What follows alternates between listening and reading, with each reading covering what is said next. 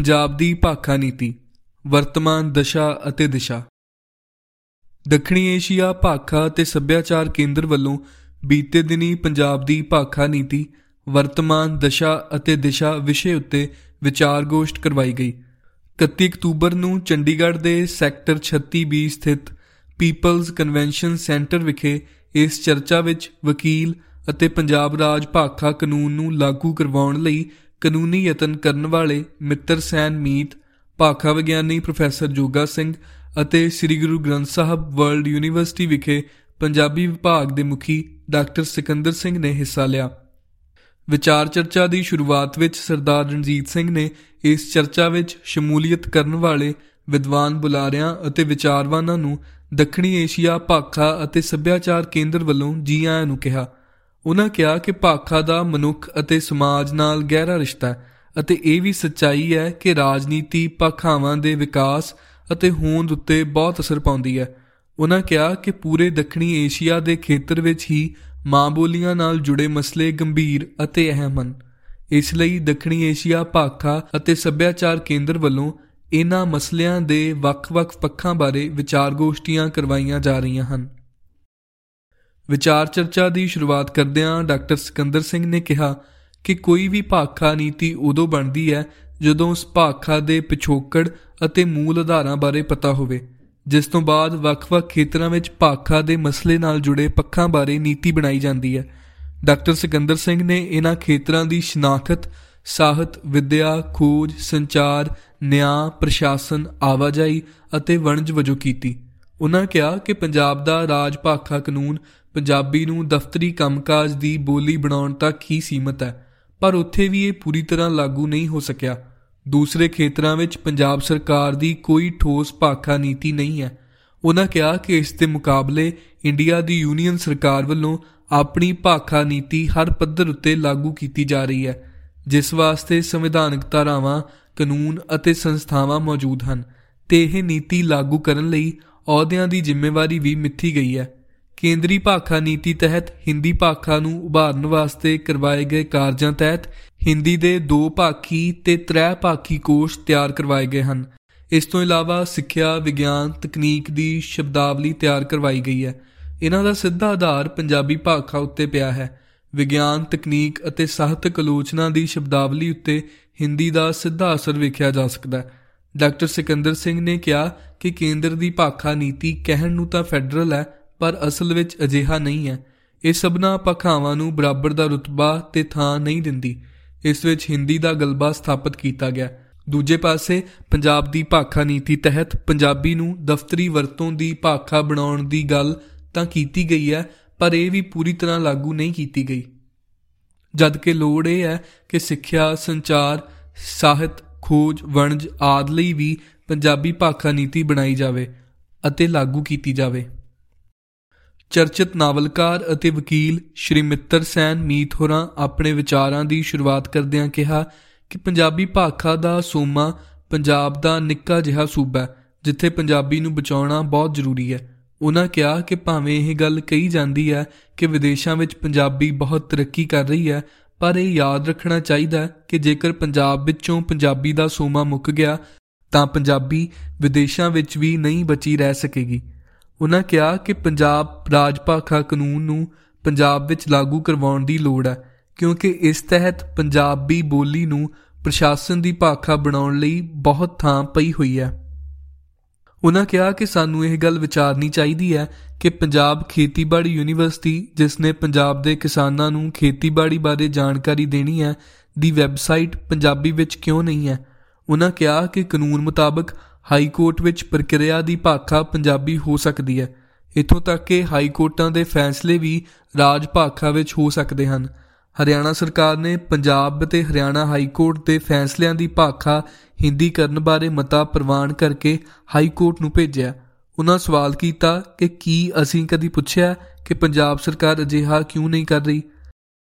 ਮਿੱਤਰ ਸੈਨ ਮੀਤ ਹੋਰਾਂ ਅੱਗੇ ਕਿਹਾ ਕਿ ਜ਼ਿਲ੍ਹਾ ਅਦਾਲਤਾਂ ਦੀ ਵੀ ਭਾਖਾ ਰਾਜ ਭਾਖਾ ਹੋ ਸਕਦੀ ਹੈ।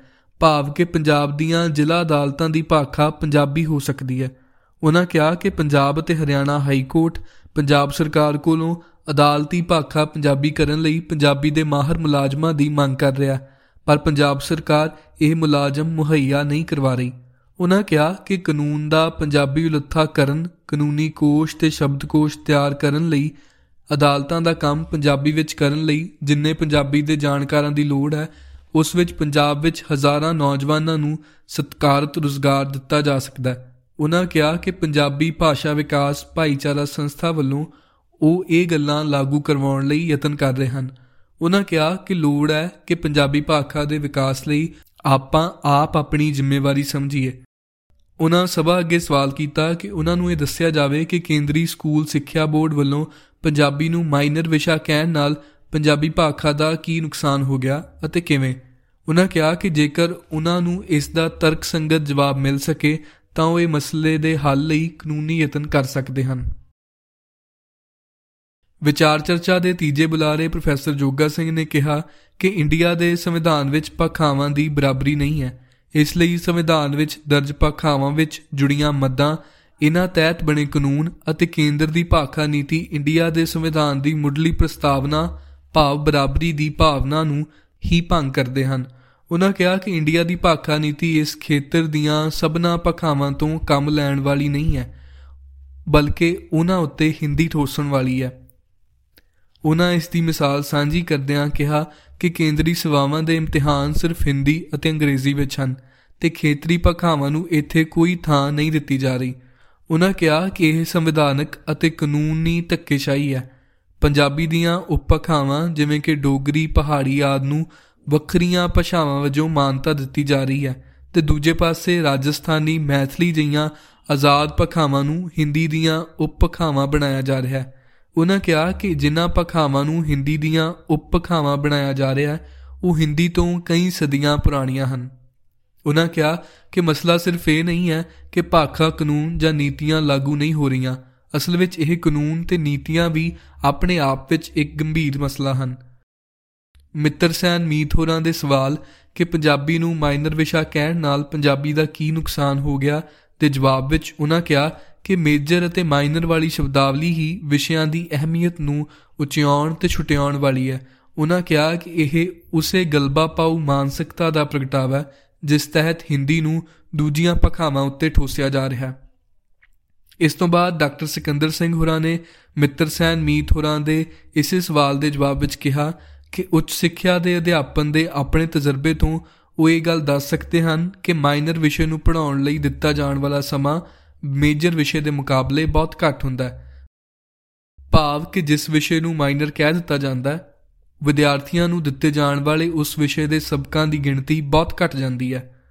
ਵਿਚਾਰ ਚਰਚਾ ਵਿੱਚ ਹਿੱਸਾ ਲੈਂਦਿਆਂ ਪਰਮਜੀਤ ਸਿੰਘ ਗਾਜ਼ੀ ਨੇ ਕਿਹਾ ਕਿ ਕਿਸੇ ਵੀ ਮਸਲੇ ਵਾਂਗ ਹੀ ਭਾਖਾ ਦੇ ਮਸਲੇ ਦੇ ਵੀ ਸਮਾਜਿਕ, ਰਾਜਨੀਤਿਕ, ਆਰਥਿਕ, ਪ੍ਰਸ਼ਾਸਨਿਕ ਅਤੇ ਪ੍ਰਬੰਧਕੀ ਕਈ ਪੱਖ ਹਨ ਅਤੇ ਹਰ ਪੱਧਰ ਉੱਤੇ ਹੀ ਹਾਲਾਤ ਬਿਹਤਰ ਕਰਨ ਵਾਸਤੇ ਯਤਨ ਕਰਨ ਦੀ ਲੋੜ ਹੈ। ਜਿਵੇਂ ਰਾਜਨੀਤੀ ਸਮਾਜ ਦੇ ਸਾਰੇ ਪੱਖਾਂ ਨੂੰ ਪ੍ਰਭਾਵਿਤ ਕਰਦੀ ਹੈ, ਉਵੇਂ ਹੀ ਭਾਖਾ ਦੇ ਮਸਲੇ ਵਿੱਚ ਵੀ ਰਾਜਨੀਤਿਕ ਪੱਖ ਬਾਕੀ ਪੱਖਾਂ ਉੱਤੇ ਅਸਰੰਦਾਜ਼ ਹਨ। ਉਹਨਾਂ ਕਿਹਾ ਕਿ ਭਾਵੇਂ ਸਾਡੇ ਦਰਮਿਆਨ ਆਮ ਪ੍ਰਭਾਵ ਇਹ ਹੈ ਕਿ ਦੱਖਣੀ ਸੂਬਿਆਂ ਦੀ ਹਾਲਤ ਪੱਖਾਵਾਂ ਦੇ ਮਾਮਲੇ ਵਿੱਚ ਬਹੁਤ ਬਿਹਤਰ ਹੈ, ਪਰ ਉਹਨਾਂ ਨੇ ਦੱਖਣੀ ਸੂਬਿਆਂ ਵਿੱਚ ਜਾ ਕੇ ਵੇਖਿਆ ਕਿ ਉੱਥੇ ਭਾਖਾ ਦੇ ਮਾਮਲੇ ਵਿੱਚ ਅਜਿਹੀਆਂ ਹੀ ਚੁਣੌਤੀਆਂ ਹਨ ਜਿਹੜੀਆਂ ਕਿ ਪੰਜਾਬ ਵਿੱਚ ਹਨ।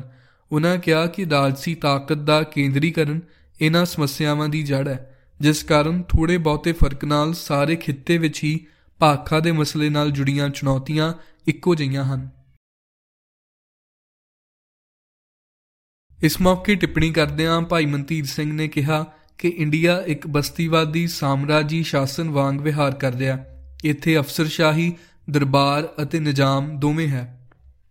ਅਸਲ ਫੈਸਲੇ ਰਾਜਸੀ ਜਮਾਤ ਨਹੀਂ, ਬਲਕਿ ਅਫਸਰਸ਼ਾਹੀ ਲੈ ਰਹੀ ਹੈ। ਉਹਨਾਂ ਕਿਹਾ ਕਿ ਅਫਸਰਸ਼ਾਹੀ ਦੀ ਸਾਮਰਾਜੀ ਤੇ ਬਸਤੀਵਾਦੀ ਮਾਨਸਿਕਤਾ ਨੂੰ ਸਮਝੇ ਬਿਨਾ ਸਮਾਜਿਕ ਪਹਿਰੇਦਾਰੀ ਆਪਣੀ ਭੂਮਿਕਾ ਨਹੀਂ ਨਿਭਾ ਸਕਦੀ। ਉਨ੍ਹਾਂ ਕਿਹਾ ਕਿ ਲੋਕ ਰਾਜ ਵਿੱਚ ਸਮਾਜਿਕ ਪਹਿਰੇਦਾਰੀ ਦਾ ਕੰਮ ਮਸਲੇ ਨੂੰ ਉਭਾਰਨਾ ਹੁੰਦਾ ਹੈ, ਜਿਸ ਦਾ ਹੱਲ ਰਾਜਸੀ ਜਮਾਤ ਨੇ ਕਰਨਾ ਹੁੰਦਾ ਪਰ ਇੰਡੀਆ ਦੇ ਮੌਜੂਦਾ ਪ੍ਰਬੰਧ ਹੇਠ ਰਾਜਸੀ ਜਮਾਤ ਦੀ ਹیثیت ਖਾਲੀ ਮੂਰ ਤੋਂ ਵਧੇਕ ਨਹੀਂ ਰਹਿ ਗਈ। ਇਸ ਲਈ ਸਮਾਜਿਕ ਪਹਿਰੇਦਾਰੀ ਮਸਲੇ ਚੁੱਕਣ ਅਤੇ ਹੱਲ ਕਰਵਾਉਣ ਦੀ ਕੋਸ਼ਿਸ਼ ਵਿੱਚ ਹੈ, ਜਿਸ ਕਾਰਨ ਇੱਛਤ ਨਤੀਜੇ ਨਹੀਂ ਮਿਲ ਰਹੇ।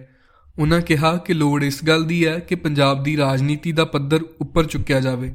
ਤਾਂ ਕਿ ਲੋਕਾਂ ਦੇ ਮਸਲੇ ਪੰਜਾਬ ਦੀ ਰਾਜਨੀਤੀ ਦੇ ਮਸਲੇ ਬਣਨ ਅਤੇ ਰਾਜਸੀ ਜਮਾਤ ਇਸ ਹੈਸੀਅਤ ਨੂੰ ਮਹਿਸੂਸ ਕਰੇ ਕਿ ਮਸਲੇ ਹੱਲ ਕਰਵਾਉਣੇ ਅਸਲ ਵਿੱਚ ਉਸ ਦੀ ਜ਼ਿੰਮੇਵਾਰੀ ਹਨ। ਵਿਚਾਰ ਚਰਚਾ ਦੇ ਅਖੀਰ ਵਿੱਚ ਦੱਖਣੀ ਏਸ਼ੀਆ ਭਾਖਾ ਅਤੇ ਸੱਭਿਆਚਾਰ ਕੇਂਦਰ ਵੱਲੋਂ ਸਮੂਹ ਬੁਲਾਰਿਆਂ ਅਤੇ ਸਰੋਤਿਆਂ ਦਾ ਧੰਨਵਾਦ ਕੀਤਾ ਗਿਆ।